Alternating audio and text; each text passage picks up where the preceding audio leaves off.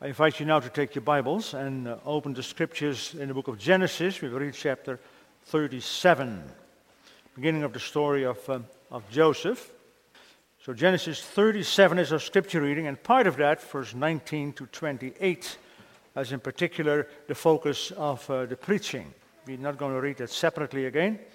So, chapter 37 and then verse 9 to the whole chapter, verse 19 to 28, is then the text.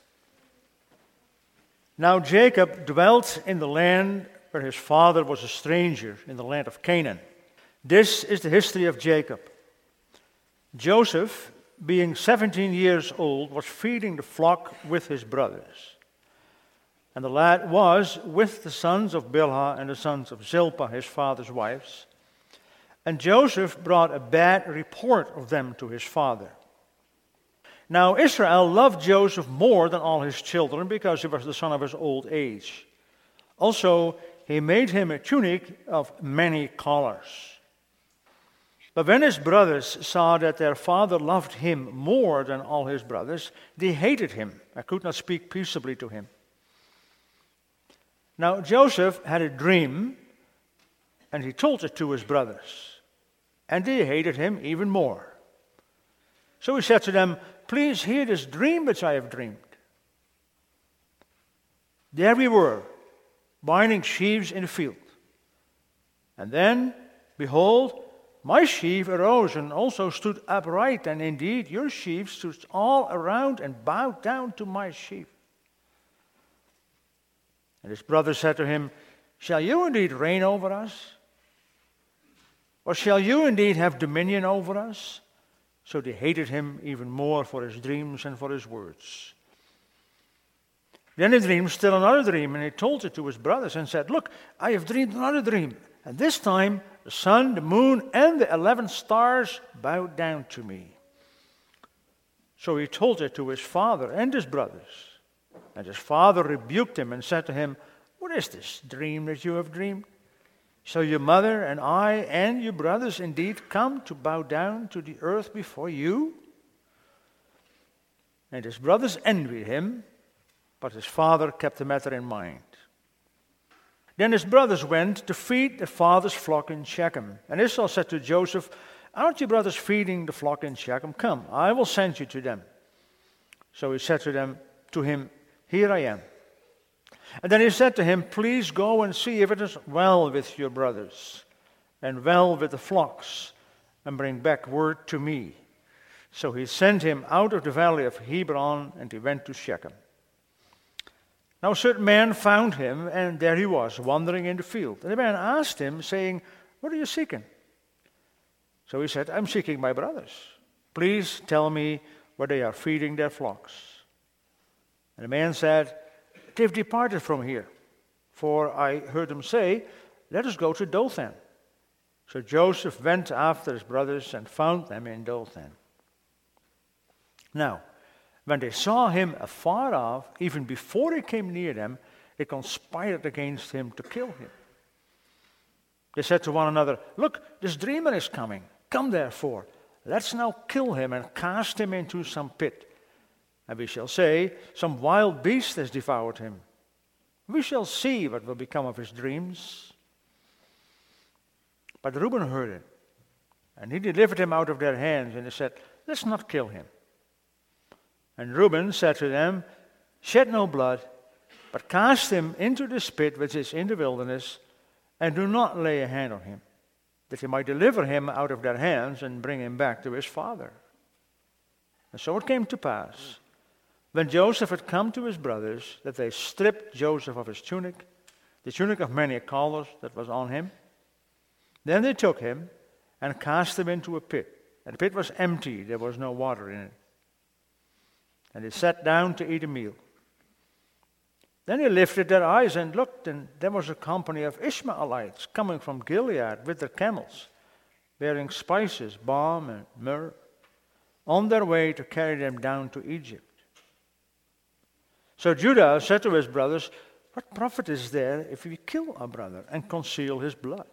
Come, let us sell him to the Ishmaelites, and let not our hand be upon him, for he is our brother and our flesh. And his brothers listened. Then Midianite traders passed by. So the brothers pulled Joseph up and lifted him out of the pit and sold him to the Ishmaelites for 20 shekels of silver. And they took Joseph to Egypt. Then Reuben returned to the pit, and indeed Joseph was not in the pit, and he tore his clothes. And he returned to his brothers and said, The lad is no more, and I, where shall I go? So they took Joseph's tunic killed the kid of the goats and dipped the tunic in the blood. Then they sent the tunic of many colors and they brought it to their father and said, We have found this. Do you know whether it is your son's tunic or not? And he recognized it and said, It is my son's tunic. A wild beast has devoured him. Without a doubt, Joseph is torn to pieces. And Jacob tore his clothes, put sackcloth on his waist, and mourned for his son many days. And all his sons and all his daughters arose to comfort him, but he refused to be comforted. And he said, For I shall go down into the grave to my son mourning. Thus his father wept for him. Now the Midianites had sold him in Egypt to Potiphar, an officer of Pharaoh and a captain of the guard. Thus far, the Word of God. And as I mentioned, the text for the sermon is focused particularly on verses 19 to 28. In response to the preaching of the gospel, we sing hymn 12, and we sing the first and the last stanza, number 1 and 14 of hymn 12, in response to the proclamation of the word. Congregation of our Lord Jesus Christ, what is God up to? Is God actually in control of what's all happening? People shake their heads.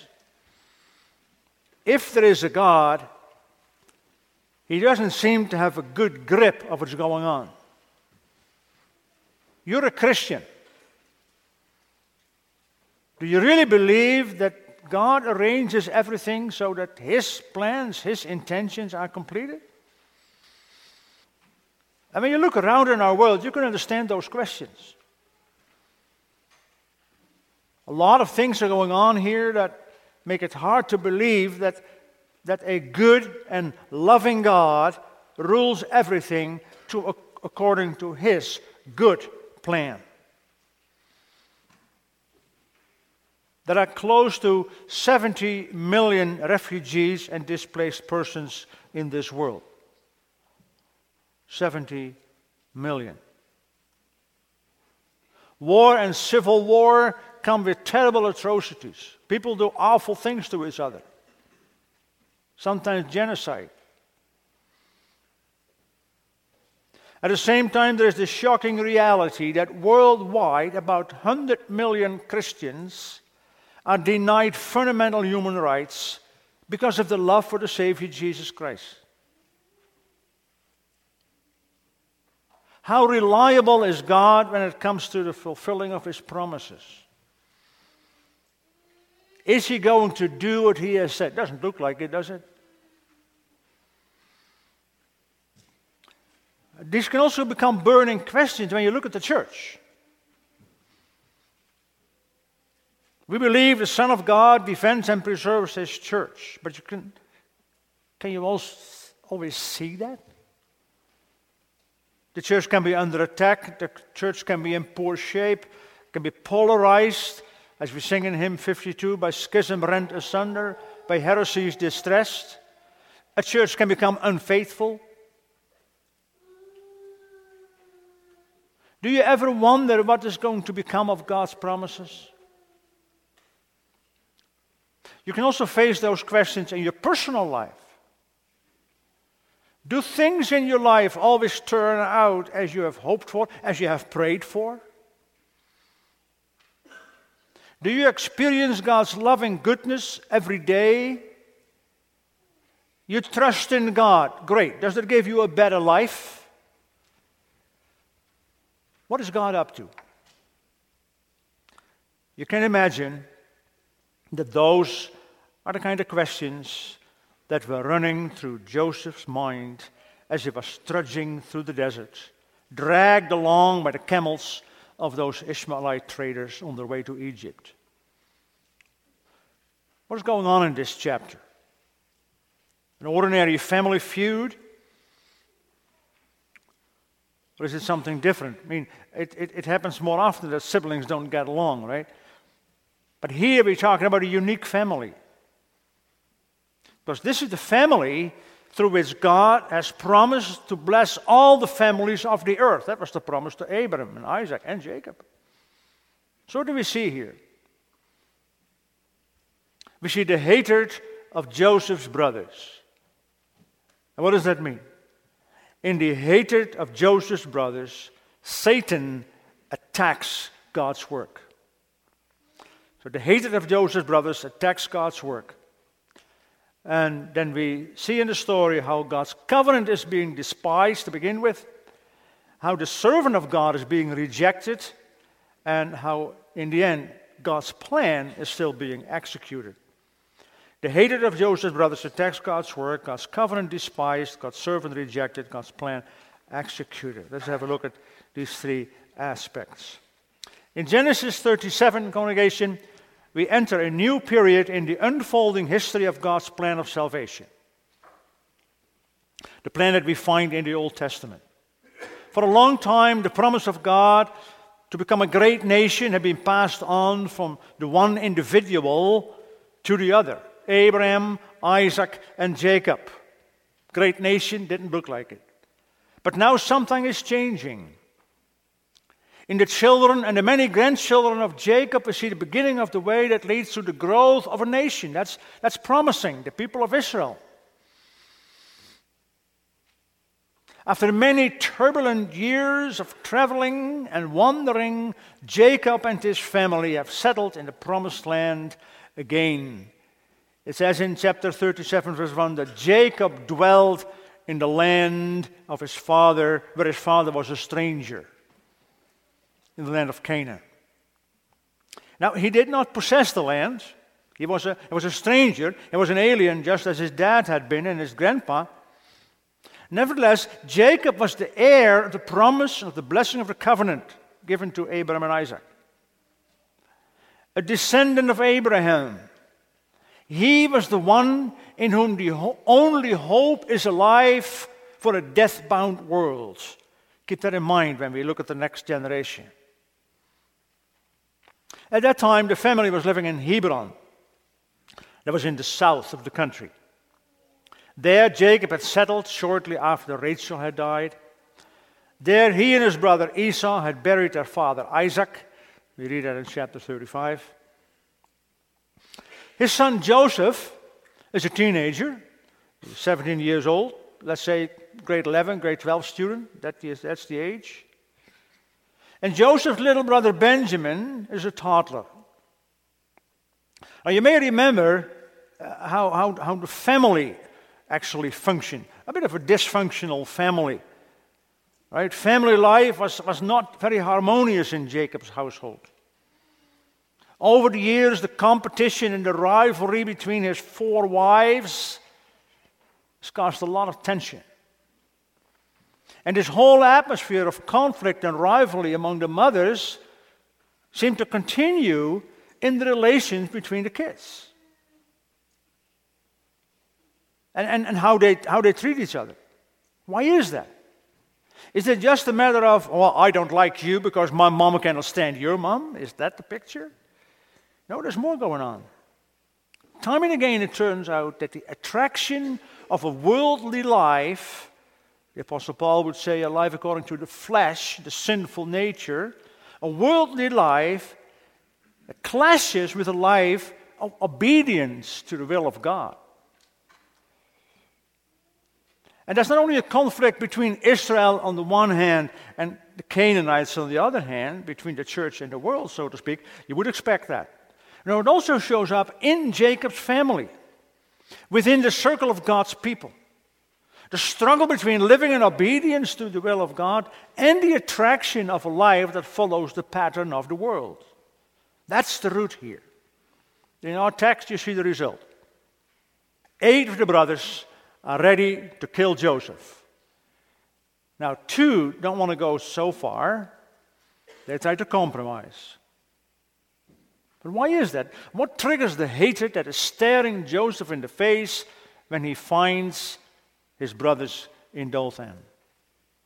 From the very beginning of chapter 37, we feel there is this animosity in the family, right? This, this growing alienation between Joseph in particular and his brothers. There was a big age difference, of course. And since at that time little Benjamin was too young to be involved, Joseph must have grown up pretty lonely. He did work with his brothers, but he was not really one of them. And then the Bible mentions a few things that make it even more difficult. First, it says that Joseph brought a bad report of his brothers to their father. You can imagine that they didn't like that. They hated him for it. Next, we read that Israel loved Joseph more than the other brothers. That was because he was the son of his favorite wife, and he was born when Jacob was old already. And on top of that, Jacob made that a public spectacle, this affection for Joseph, by giving him a special robe, a tunic of many colors, a fancy jacket, like important leaders would wear. That didn't help.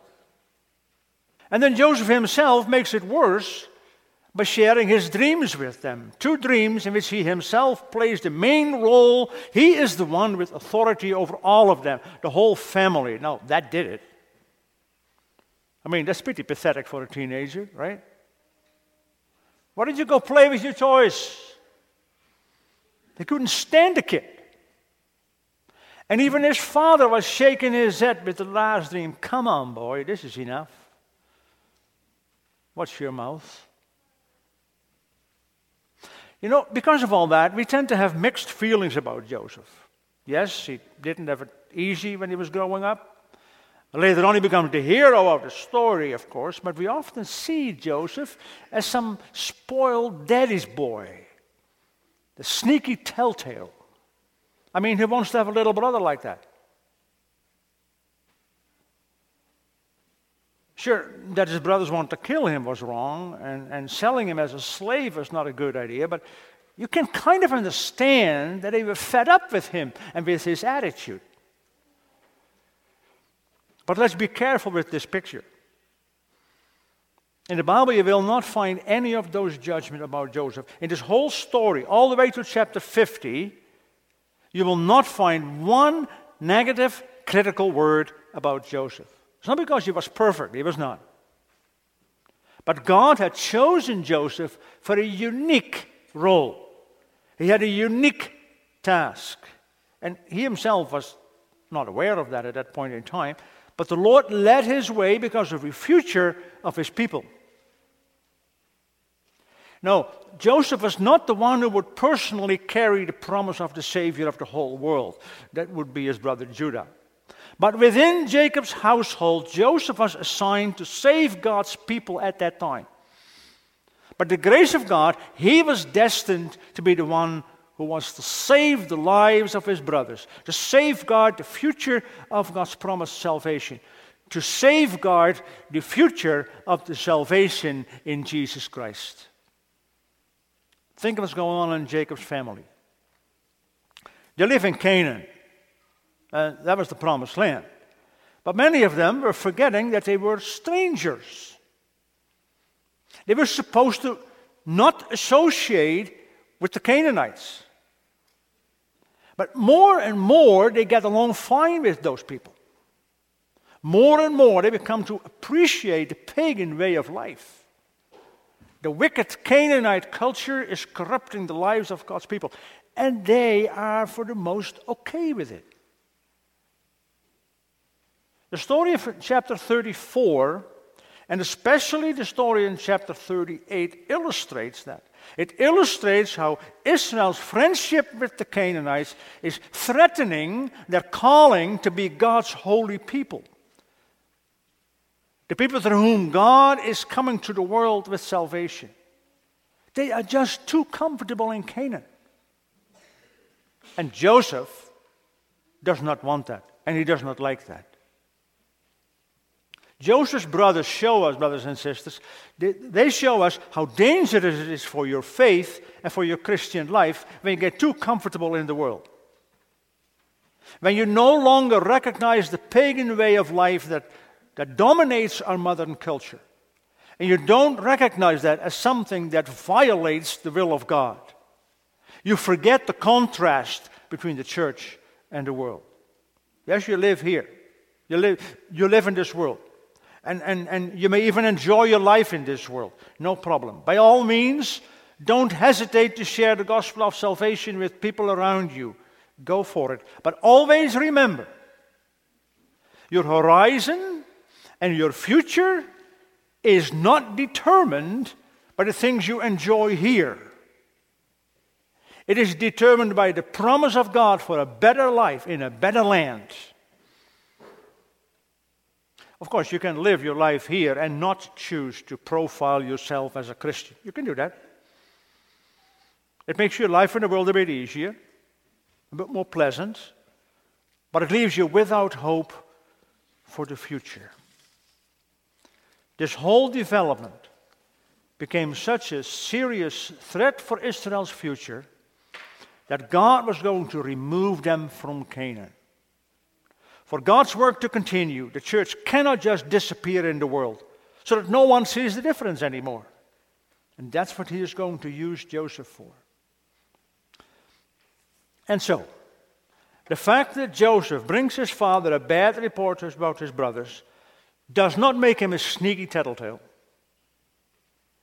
It makes him a spiritual whistleblower. He refuses to cover up the sins of God's people. Now he's just 17. But that means he's only slightly younger than Jeremiah. When, when God called Jeremiah to warn God's people more than thousands years later, in similar circumstances, the people hated him for it. And so did Joseph's brothers. How's that with us? How's it in the church today?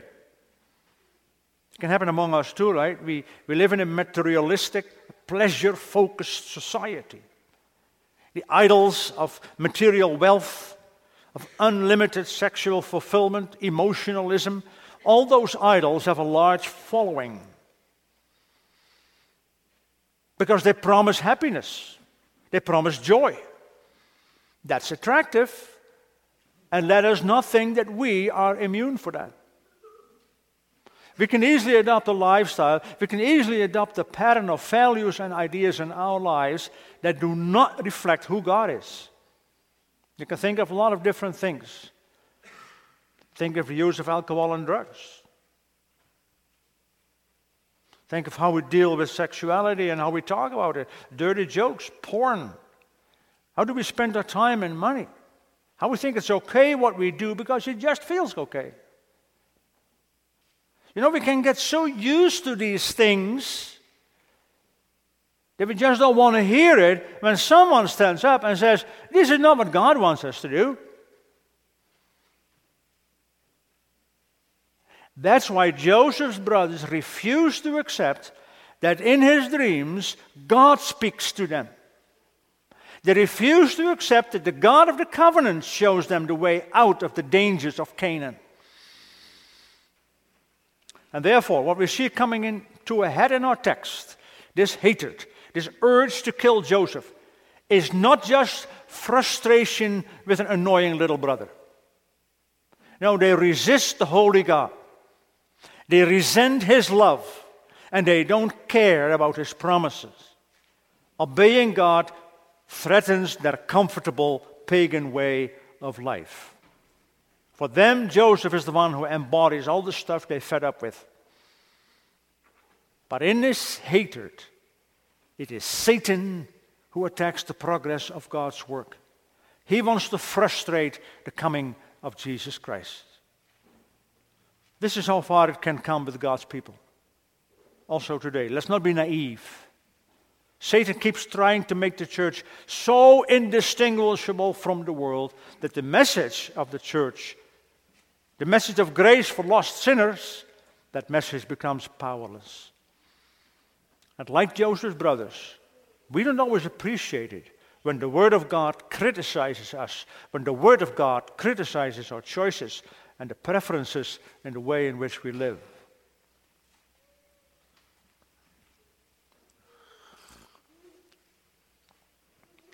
The, uh, the resentment that has been built up over time explodes when Joseph shows up in Dothan. It's quite a bit north of, um, of Jacob's base camp in Hebron, but that's where his sons, wandering nomads, were pasturing the flocks. So when his father asked him to go there and find out how they all are doing, Joseph does not hesitate. He knew that his brothers hated him but who would have thought that they would actually be ready to kill him? And yet, that's the first thing that comes up in their minds when they see him coming. This annoying little dreamer. Let's kill him. And we can throw his body in a pit here. We can make up a story that some animal has torn him to pieces. Easy enough. No big deal. Let's make sure that nothing will come of his ridiculous dreams. Sounds like it might work. However, in their hatred, they forget that you can hide things for people. At least for a while you can. But nothing can remain hidden for God. You may think that you will be able to thwart God's plans, but that's a silly mistake. It doesn't make sense. With this murder, they rebel against the most holy God, the God of Abraham, Isaac, and Jacob. They rebel against the one who has revealed his plans in Joseph's dreams. How can that ever be successful? Here is the God who has revealed himself from heaven. He is the God of the covenant, the God who promises grace and forgiveness, the God who gives hope and comfort in the promised Savior of the world, the God who opens the future. And His word they ignore, His word they hate. Think of it. In Jacob's house, within the circle of God's covenant of love, God's grace and mercy, what does it do? It triggers resentment, growing resentment, hostility. From being annoyed by Joseph's faith and piety, via being ticked off by their dad's favoritism, and then appalled by the dreams, they're now ready for the kill. recognize what's happening here. They reject, they try to kill the very same one without whom they cannot be saved in the future. You recognize that? They reject and try to kill the very same one God has given to save his people from destruction. Here is the pattern that points at Jesus Christ points at Jesus Christ who would die at the hands of his own people, scorned and killed by the ones he came to save. But God raised him from the dead as the victorious Savior of all who believe in him. It's, uh, it's wonderful to live out of God's grace for lost sinners, to bask in the love of God in Jesus, but it's not always so easy, is it? When your words and deeds really show what it means to live out of grace alone, every day of your life, you may run into resistance. Even resistance from people that claim to be Christians. But remember, they're not resisting you, they are resisting the one who calls them to repent and believe in Him, in Jesus. Without Him, they cannot be saved. Now, two of the brothers don't really like this plan. It's not because they believe that God has, has revealed himself in Joseph's dreams or that, that Joseph is indeed God's whistleblower. Then they would have stuck up for him openly, but they don't. But regardless of the reason, both Reuben and Judah feel that killing the boy, that goes too far. But they seem to operate each on their own. Reuben, the oldest one, knows that his father will hold him accountable, and he doesn't want that. That's not worth it, he says. Shed no blood. Why bother killing him with your own hands? Here's a better idea. Throw him alive in the pit here in this wilderness, in this desert. Because that's what they do. After stripping Joseph of his fancy jacket, they hated that thing. And they may have thought, in this pit, he will die anyway. Miserable that without food and water. Of course, Reuben was buying time so that he could get Joseph safely home. Then it's time for the bite to eat, and don't overlook that because it's, it is clear that in brazen indifference for the misery of their brother, they just sit there and they hear him scream at the bottom of the pit, but they just ignore his cries for help. They recognize that and acknowledge that in chapter 42. They're stuck in their hatred for God's message. But then the situation changes, or better, God changes the situation. Dothan is located on one of the busy trading routes in the ancient Middle East. It's a north south route from Syria in the north to Egypt in the south. It connects the African countries with the Asian nations. And as they are eating, a caravan of Ishmaelite traders appear, business people. They are traveling with their the merchandise to Egypt. It says in verse 25 that they were bearing uh, um, balm and myrrh and spices. And those were ingredients that the Egyptians would use for medical and uh, cosmetic purposes. In verse 28, they're also called Midianite traders. Some suggest there were two groups of merchants, but that's probably not true. Both names can be used for the same people, says verse 28. Both tribes came from Abraham, they lived in the same area, and were the same kind of, uh, of work, and they mixed easily. And then Judah speaks up. Apparently, he's not aware of Reuben's plans, but the thought of Joseph starving to death at the bottom of the pit what a terrible thing to be responsible for. After all, Judah said, we may hate him, if we want to get rid of him, sure, but he is our brother. He is our own flesh and blood. I have a better idea. Let's sell him as a slave. And his brothers agree. And in this way, they don't have blood on their hands, and Joseph will end up in slavery far away, good riddance. Small chance that his fancy dreams will ever come true. Forget it, boy.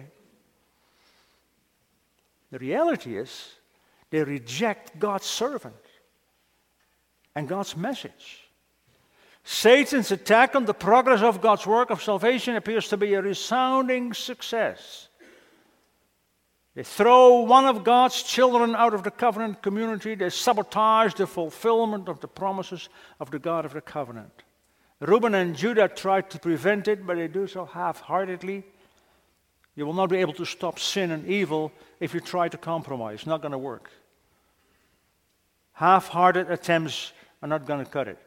Resist the powers that make sin look innocent and attractive. But in the meantime, they hate God and His Word. Expose and resist the power of sin, or you will be dragged along down that same path.